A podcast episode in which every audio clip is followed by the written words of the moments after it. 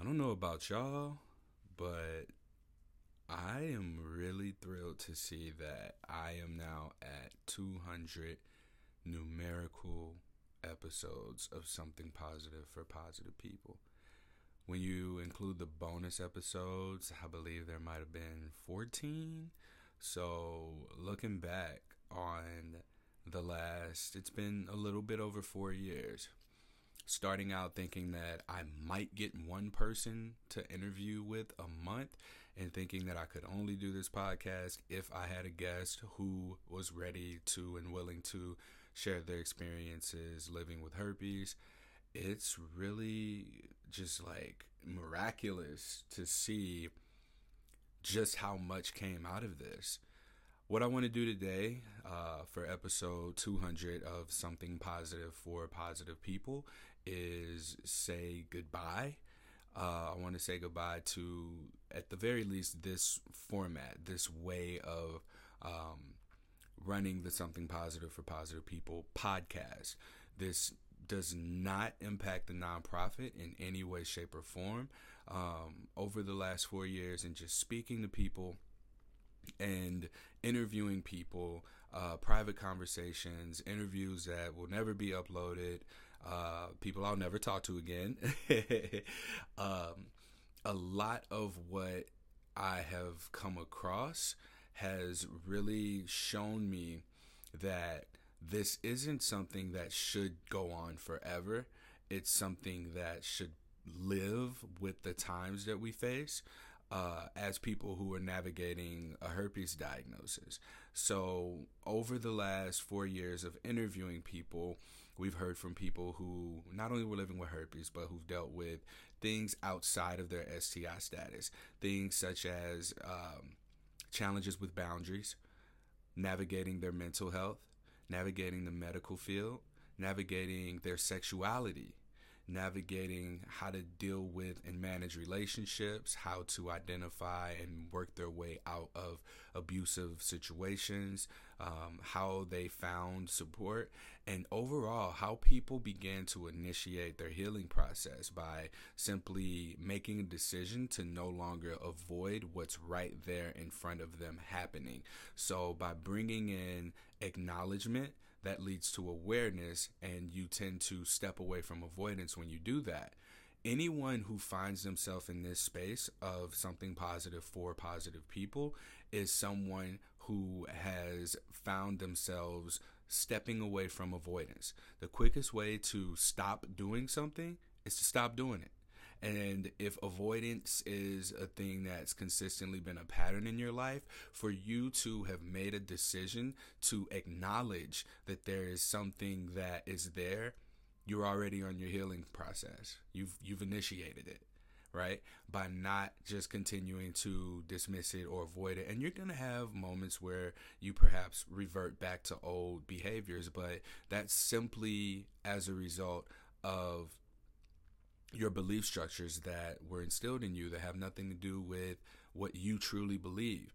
And so, one of the consistent themes among this podcast you'll hear is that people had to challenge their belief systems with their behavior.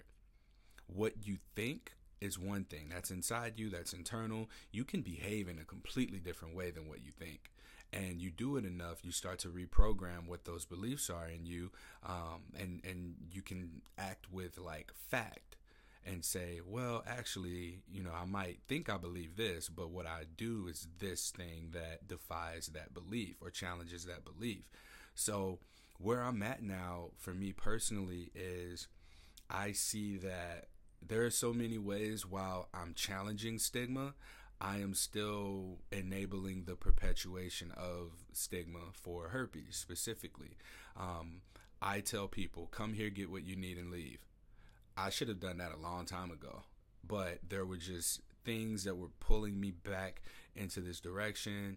Um, and I'm glad it did because I thought that episode 100 should have been the last one. If anyone has to obsessively listen to 100 uh, different experiences of people who are living with herpes, then there's nothing that's going to be able to be done for them uh, at this space. There's nothing you'll be able to get out of me that is going to support you in your healing. So I also had to come to terms with the fact that maybe that is what it would take. Maybe 101 episodes would make a person realize, huh, this is the experience that resonates with me the most, and I can take the steps into my own healing process.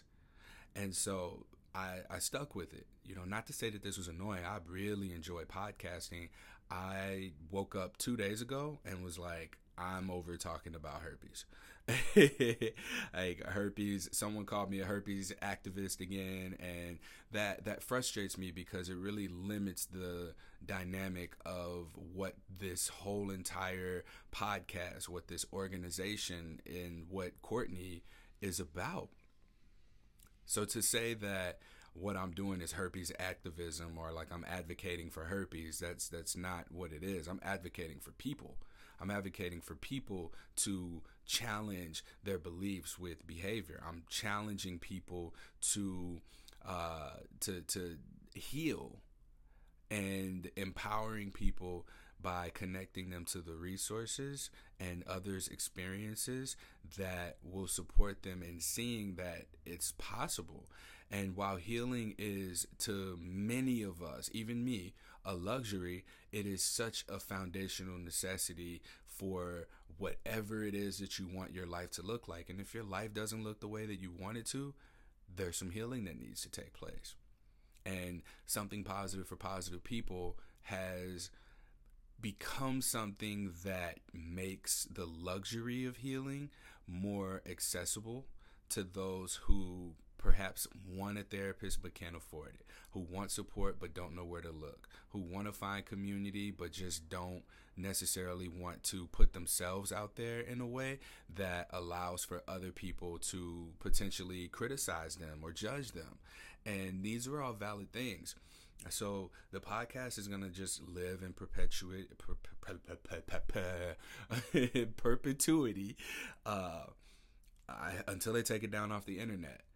Um, looking at the statistics, there are typically, on average, a thousand downloads of the podcast per week. Whether or not these are the same people or whether these are new people, I don't know. But given my own background in podcasting and working on the behind the scenes ends of the sales process and looking at downloads, I would say that the people who come to something positive for positive people aren't necessarily subscribed to the podcast. These are people who stumble across it um, in their search for herpes information. They may binge listen, take what they need, and then go.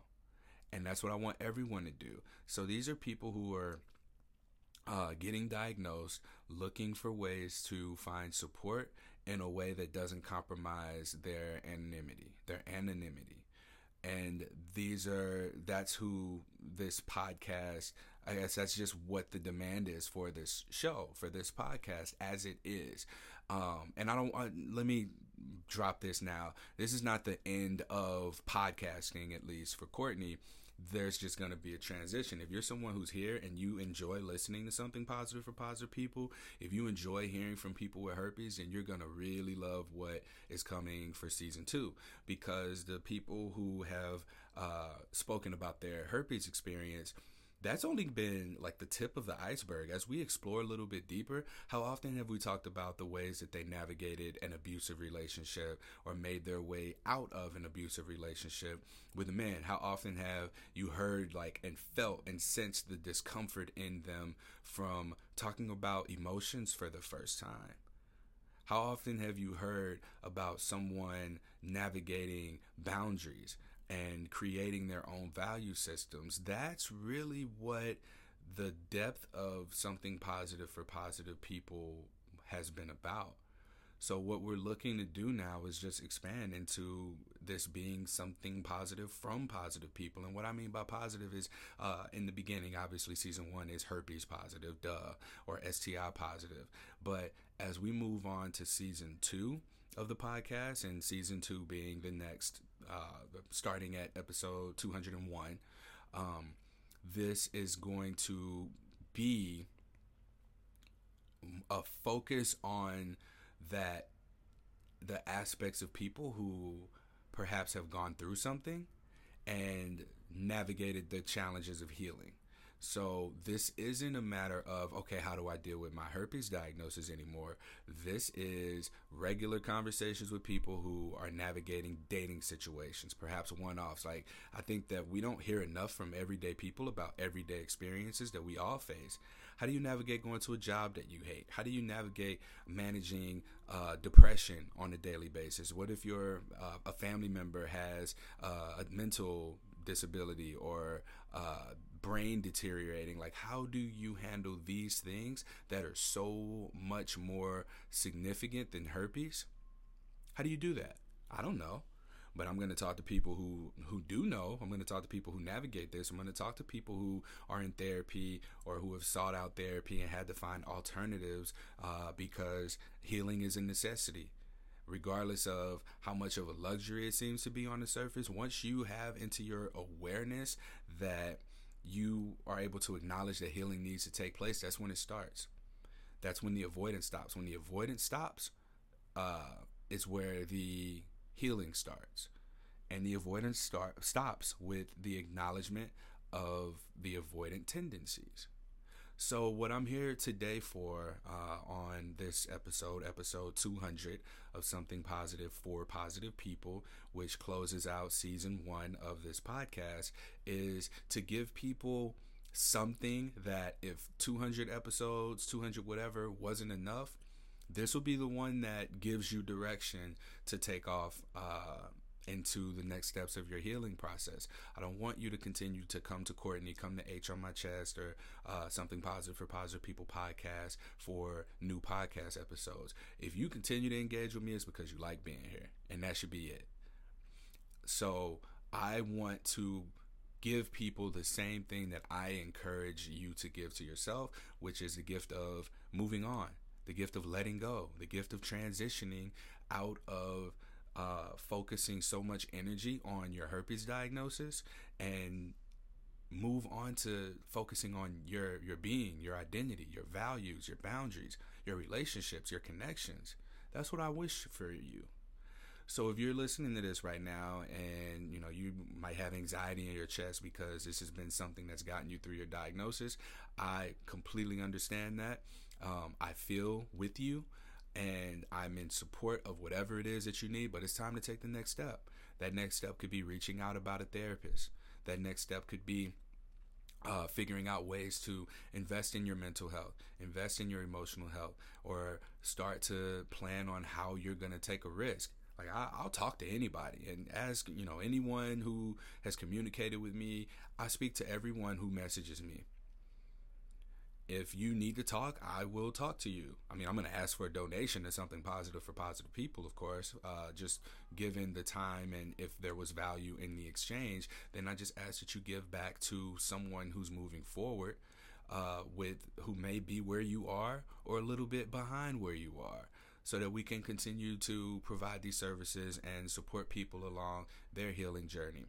So this is this is it for the emphasis of herpes as a nonprofit. That's uh, this is going to be more of. I have to talk to my board of directors, so I don't want to say that specifically what this is going to be. But my goal is to shift the services of something positive for positive people, uh, the nonprofit to be not exclusive to people with herpes. I'm gonna be flat out with you. What I've learned is that more people who have herpes are fine than are not. Just looking at how the surveys that I've done match up with one another in 2019, when I interviewed only podcast listeners, 98% of people were depressed after their diagnosis. And at 98, I'm sorry, it was 99. 99% of people were depressed. And I have to take into consideration that these are people who sought out support resources. So if you are looking for these services and resources, you're looking for something, then you need it. So these are just the people who known that they needed it. So, and that's exclusive to podcast listeners. So the data from there and the 2021 survey that I had people take, that number was significantly lower because it wasn't exclusive to podcast listeners. It was just people who saw my message have herpes. I may or may not know them. Um, but other people who have shared the survey, you know, they sent it out to people who otherwise wouldn't have gotten in contact with it. And I see now that more people are okay. So for me to make an effort to provide uh, therapy services exclusive to people with herpes, I can't justify that when I'm seeking funding. Um, the donations so far have not been enough to support uh, therapy for people with herpes. That's been something that's had to come out of my pocket. So I've been self funding something positive for positive people uh, as best I can, and I can't continue to do that. Um, it's no longer sustainable. The donations that have come in have tremendously helped for sure, um, especially with uh, being able to get the group therapy going and uh, several sessions like i've negotiated um, to be completely transparent like i was getting people 12 sessions of therapy for $300 that was a 100% worthy investment from me so that i could have something on paper and do these um, exit interviews and testimonials so that I can share, hey, this has been the healing process of people who are living with herpes. So to learn that even in these conversations with the people who've closed out their therapy and exit interviews, I've learned that herpes isn't really the root cause of it. There's while herpes is a sexual trauma, the diagnosis, there are other more uh, apparent, more covert sexual traumas consistently in the experiences of people who have gone through therapy. And in addition to that, you know, I'm making a point to offer therapy for free to people, and then I've got people that are just not showing up. Uh, that have just stopped coming, people that aren't taking it seriously, people who want to do every three weeks a session, and it's like, I, I get that, you know, this is uh, it's a service, um, but I'm also finding that when there's no need for people to put anything up front, more often than not, it's not taken as seriously as it should be. So I have to, I, I, gotta, I gotta take care of the people who are serious about this. Um, there's a young woman, young black woman who um, is 18, 19 years old. She absolutely needed this. So someone who's 28 years old, has a full time job, is able to take care of themselves and like can afford therapy but isn't paying for it and it's coming out of my pocket when it comes down to it if i'm unable to support someone who genuinely cannot afford it for someone who can and isn't contributing and isn't uh, utilizing the services i got to stop doing that like, so that's, I mean, you know, not to say that these few people ruined it for everybody because this is going to continue to be a service. I just have to hit the pause button for now until we can raise more money to make this a sustainable thing. That $300 for 12 sessions, that ain't gonna fly no more. uh, the therapists that I've been working with, they've proved their value, they've proved their worth, they proved that they're serious. So I have to be able to pay these people what they're worth and I've been able to get therapy for myself as well.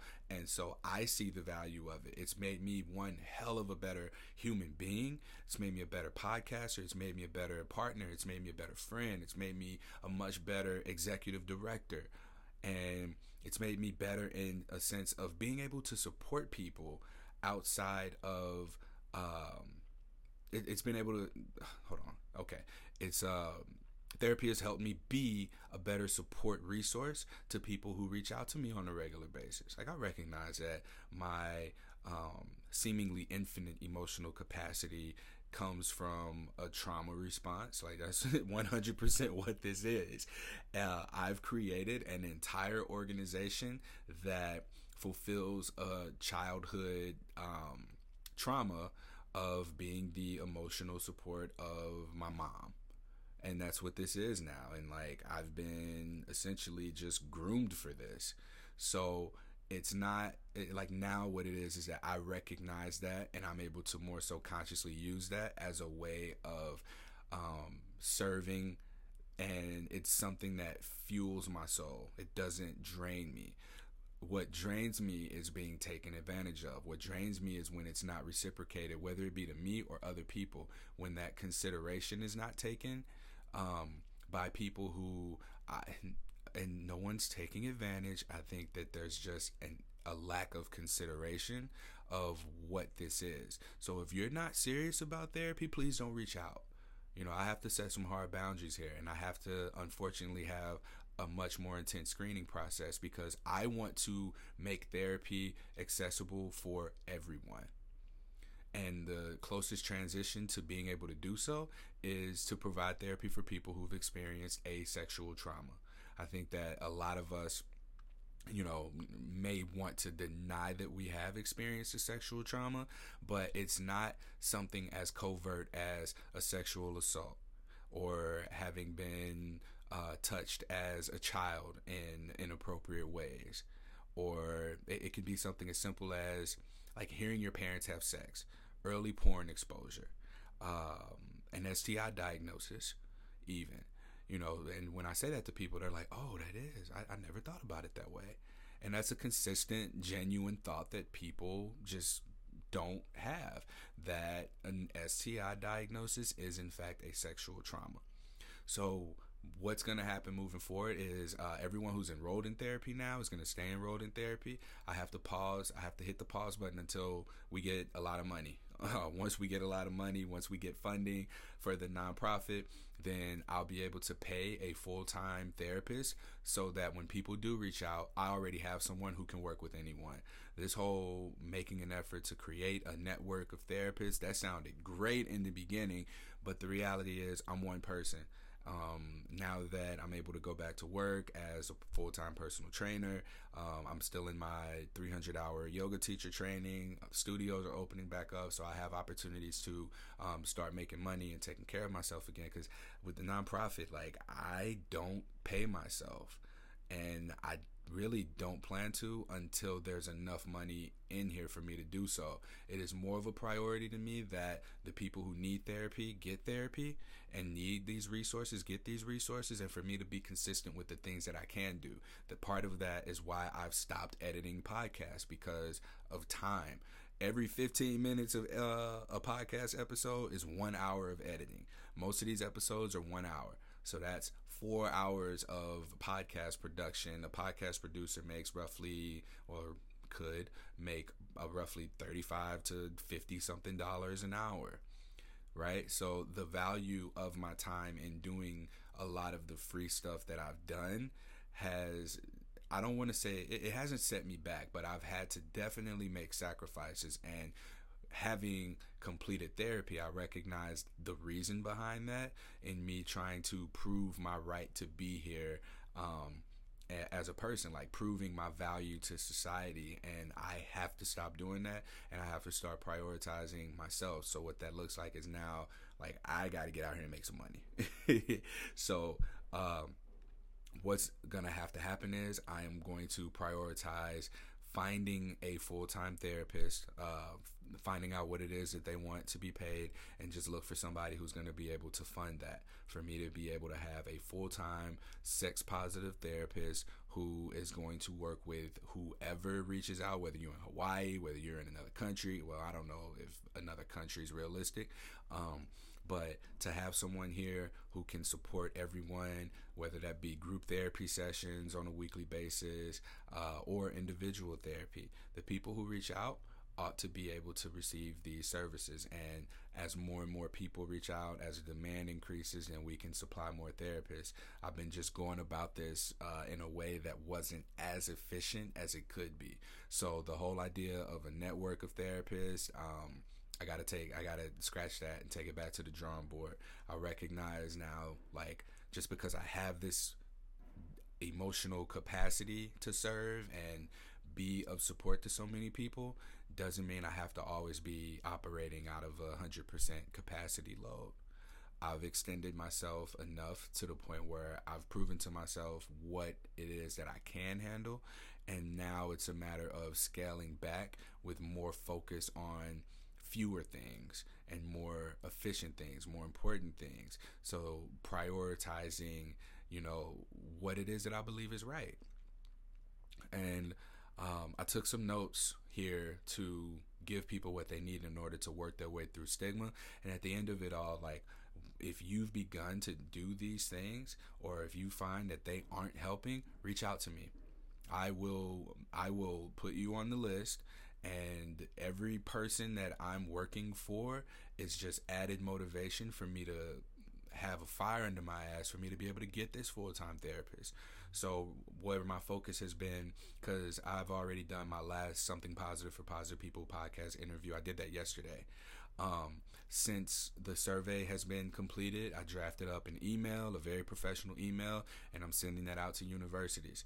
I am sending that out to uh, college campus clinics so that they have this, so that the upcoming generations of people that I've seen struggling the most are people typically um, just out of college age.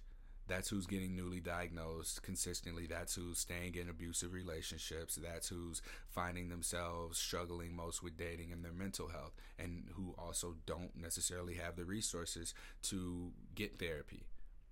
So these are the people that I am aiming to reach immediately to support how they navigate the challenges of finding support. So um, if you want that email, I can send it to you. Just reach out to me, Courtney at spfpp.org. That's C O U R T N E Y at spfpp.org. Um, and this is also something I can probably put it up onto the website and change up the format in a way where it's not like first person language where it's I me because that's how I'm emailing people. So if you want to just pick up this template and roll with it and send it to your healthcare providers or send it to your university or your staff if you're someone who works in the medical field um, or any organizations that you utilize on a regular basis, like yeah, please, please do.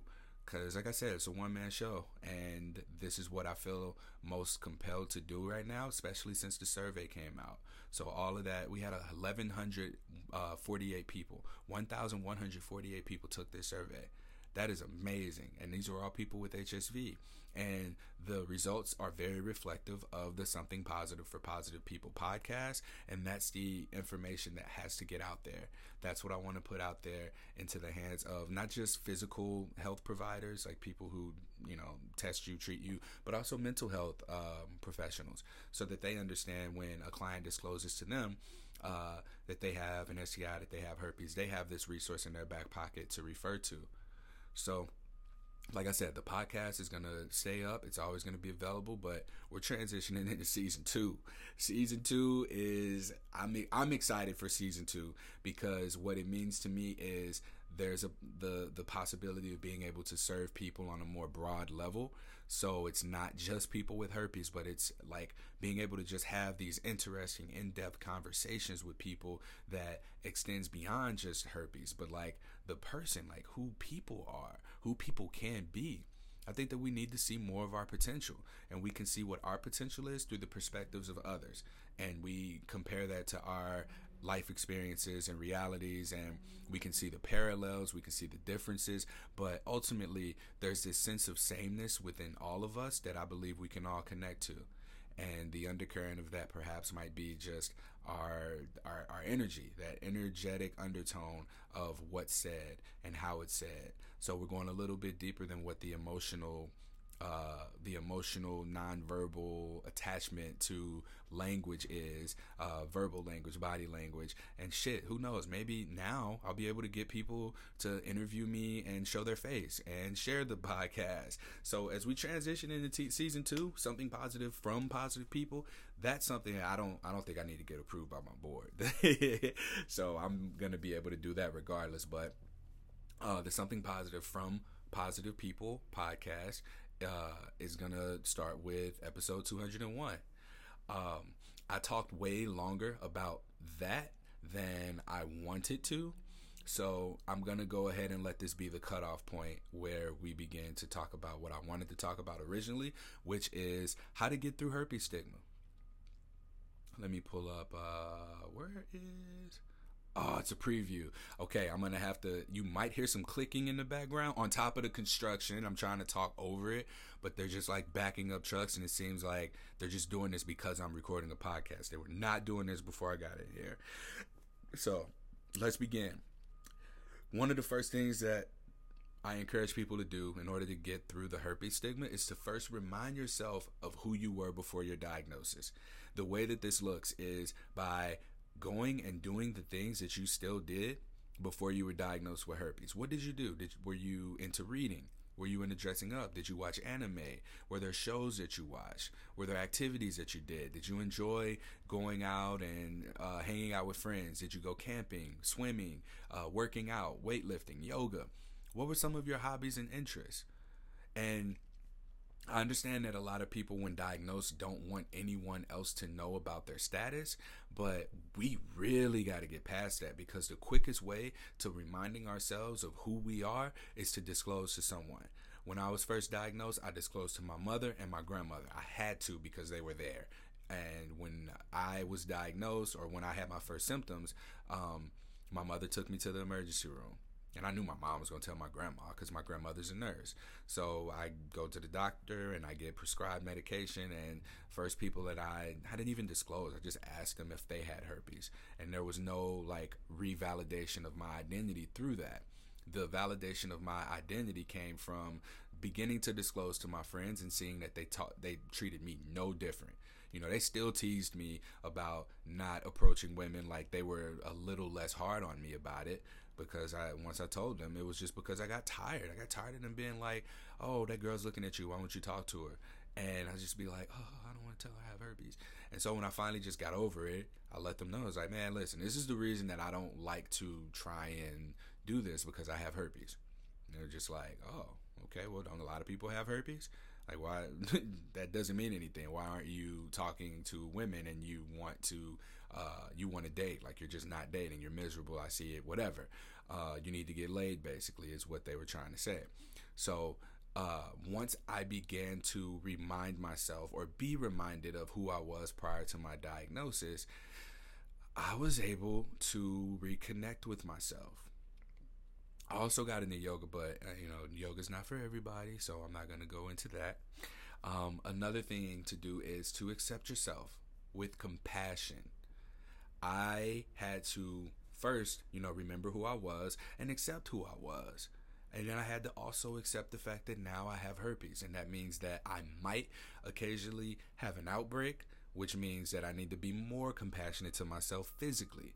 And it probably means that given it's stress induced, I have not been compassionate with myself. So this has become a really good radar for self compassion more than anything. So the acceptance looks like being able to say to myself in the mirror, I have herpes. Being able to say to someone else, I have herpes, and not break out crying or have a breakdown or meltdown, but to be able to just articulate that in a way that comes across as I'm okay and I'm not going to project not being okay onto you as the person who I'm sharing this information with. That's what self compassion, or I'm sorry, that's what acceptance through compassion looks like. Another thing, when I was diagnosed, I didn't look for resources. Uh, I saw what I needed to see, which was I have herpes and I need to tell people. That was it. Consume resources and shared experiences and support as needed without obsessing in spaces whether attempting to alleviate or perpetuate stigma.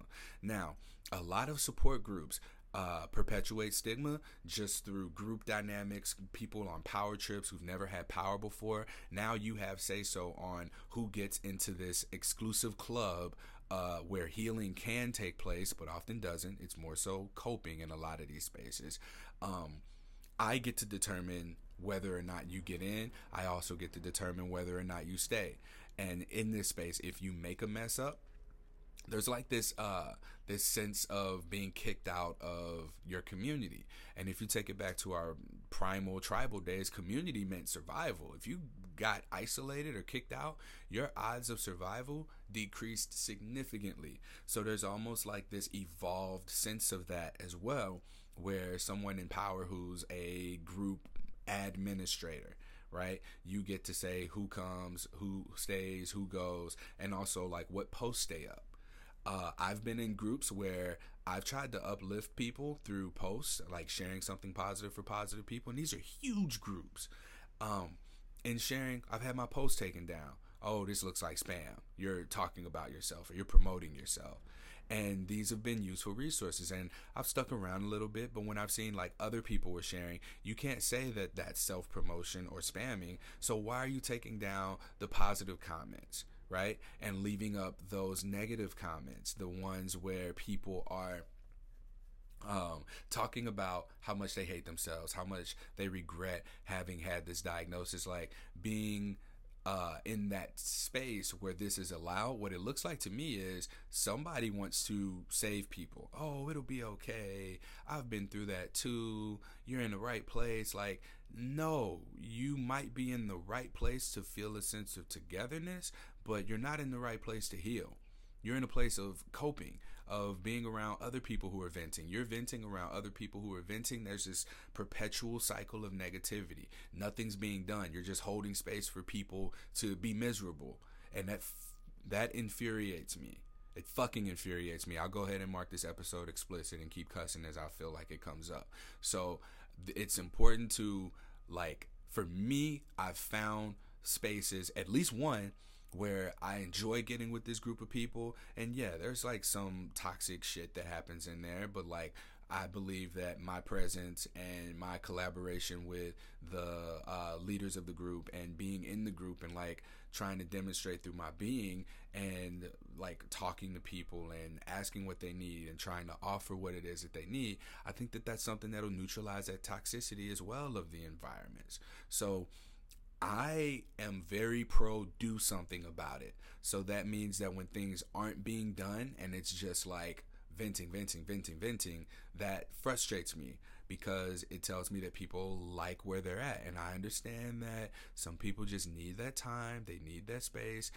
But how often are we going to continue to pull new people into that when people don't necessarily need to jump into a space where everything's positive because even that can be uh, something that's toxic. That can be something that people obsess over and it may not match up to what their reality is. So we have to be very mindful of the spaces that we occupy and how much we occupy those spaces, how much energy we put into them. So again, even with H on my chest social media accounts, even with something positive for positive people podcast episodes, you may not need to regularly visit uh, the sites or listen to everything that is posted or read every post that I've put out there.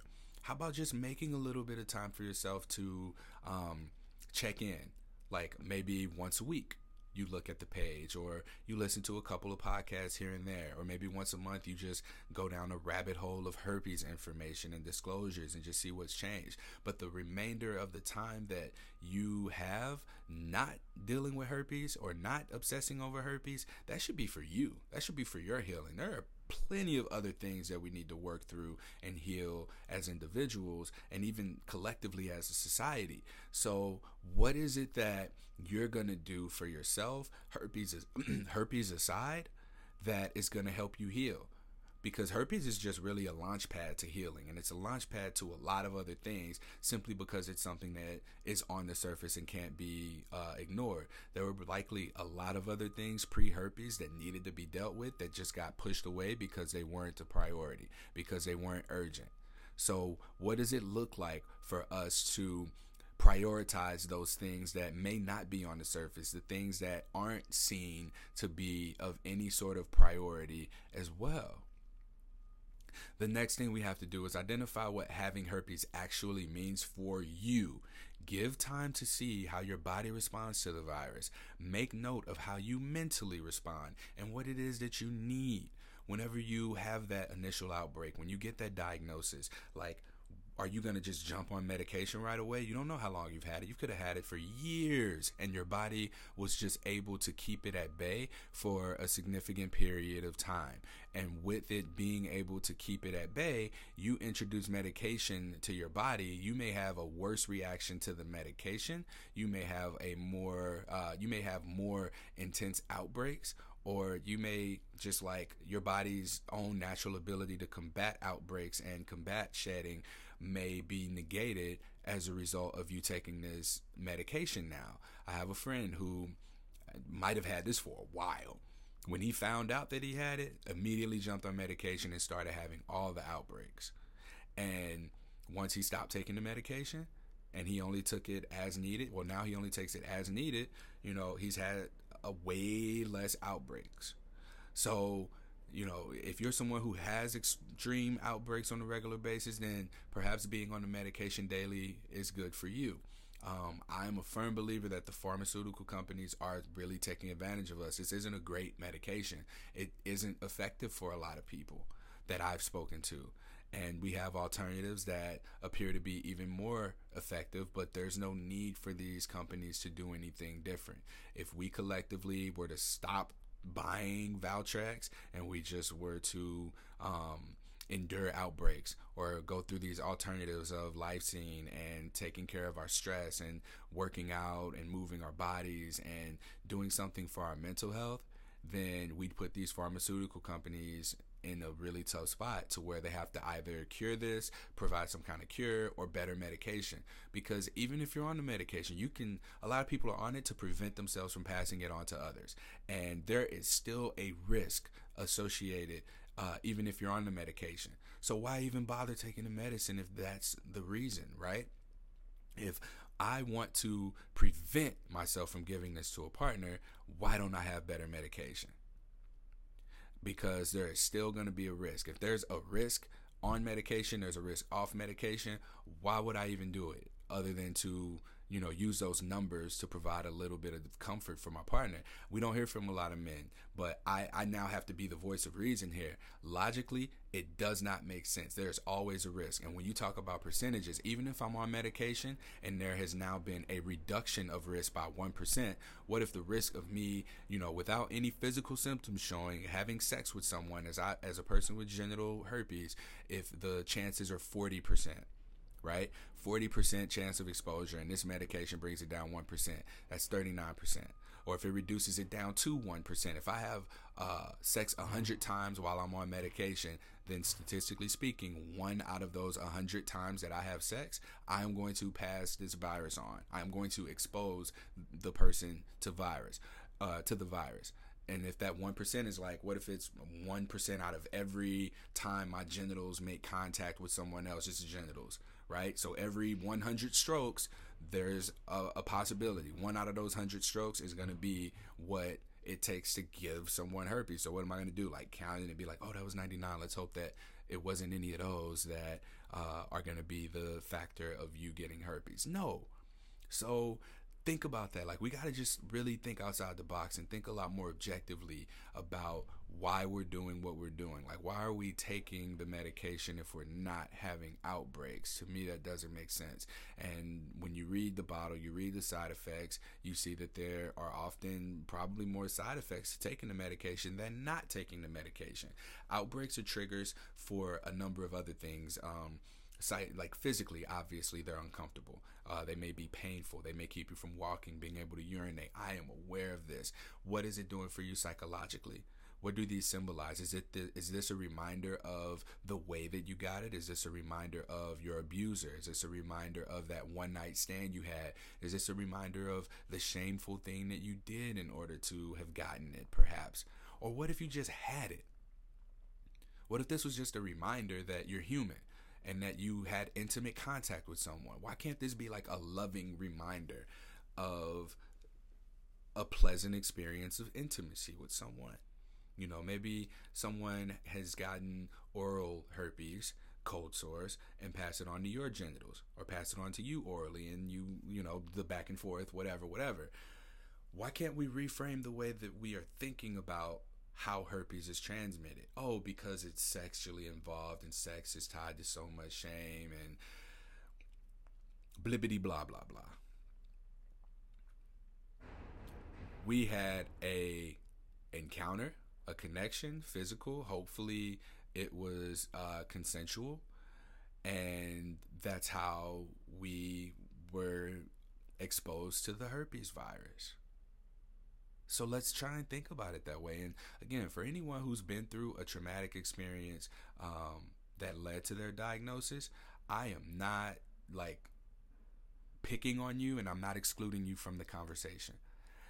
I want you to find a therapist. And again, if that is a luxury for you, like I said, I want to be able to support those who need it and who are serious about it. So reach out, reach out to me and we will try to we will do our best to make this work if you have the ability, oh, that is a great segue to the next one. If you have the ability and the resources, see a therapist, not a support group, not a dating group, not a social group, a therapist, because oftentimes a herpes diagnosis simply amplifies emotions that are already there if you're someone who's gotten to the point of seeking support. So it goes back to that survey.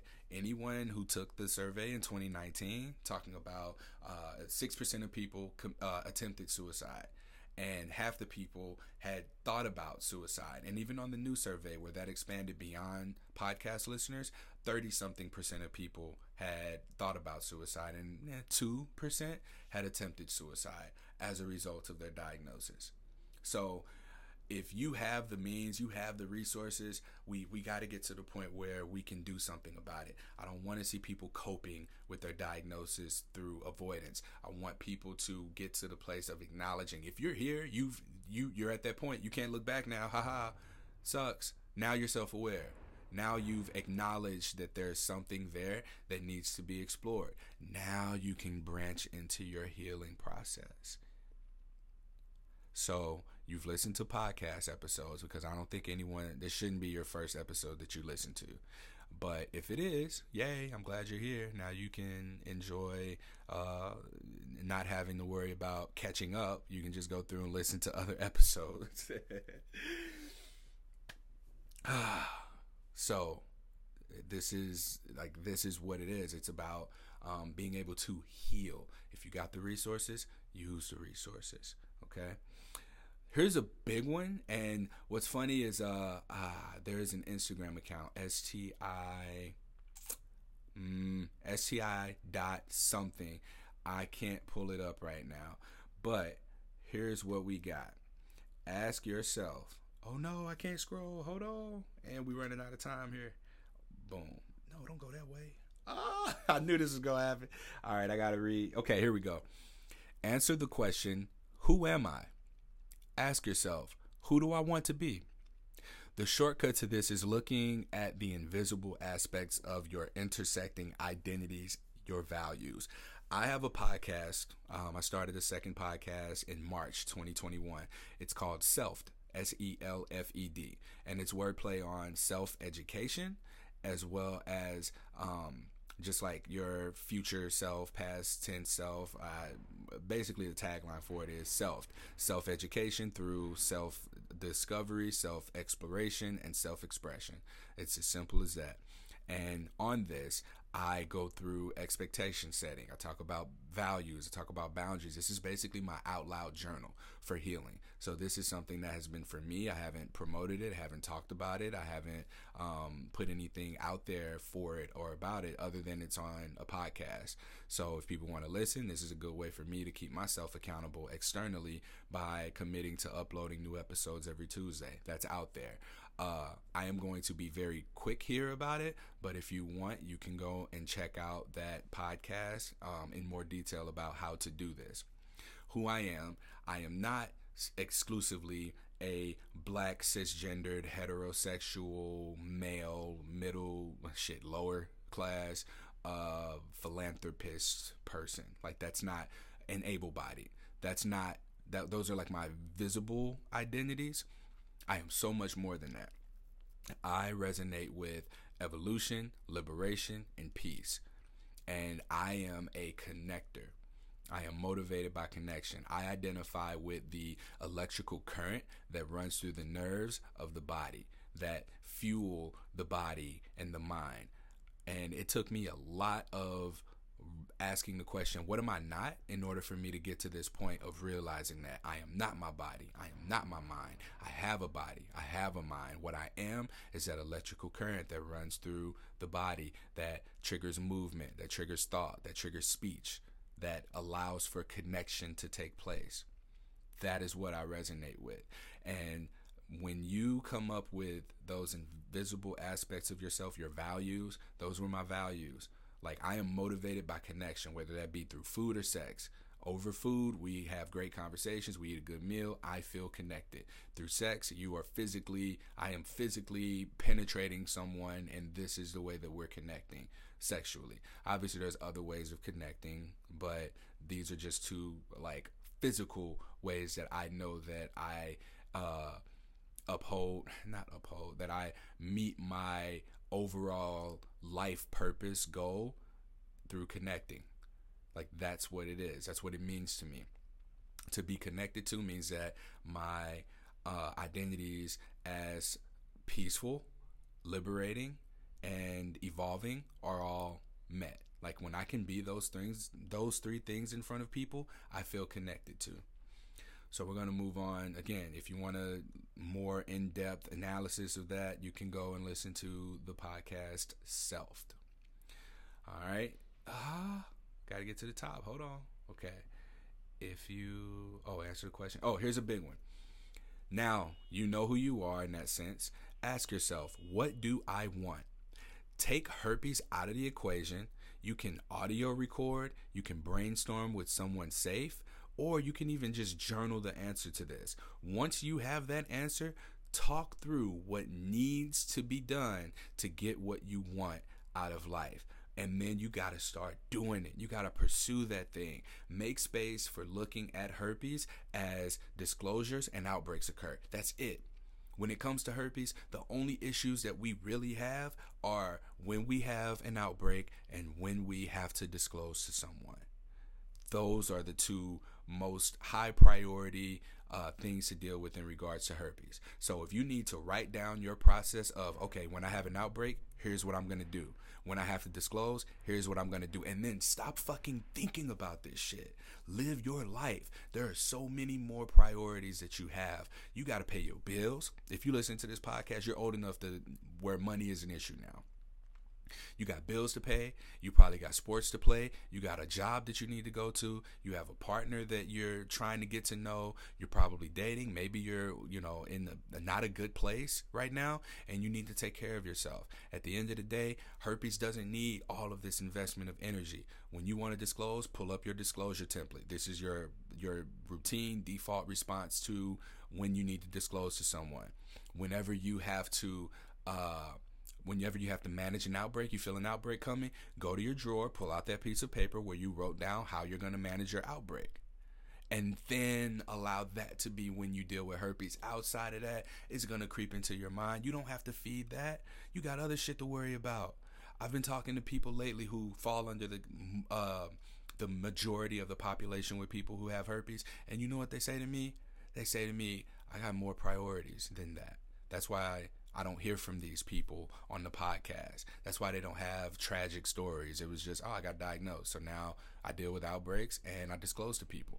And that, it didn't blow my mind because I'm aware of it. What blows my mind is how few people are able to make the transition into that point until they have the experience. And then they're surprised by it don't be surprised when someone is okay with the fact that you have herpes and still wants to move forward with you intimately and like build with you and have a relationship with you and have a career with you.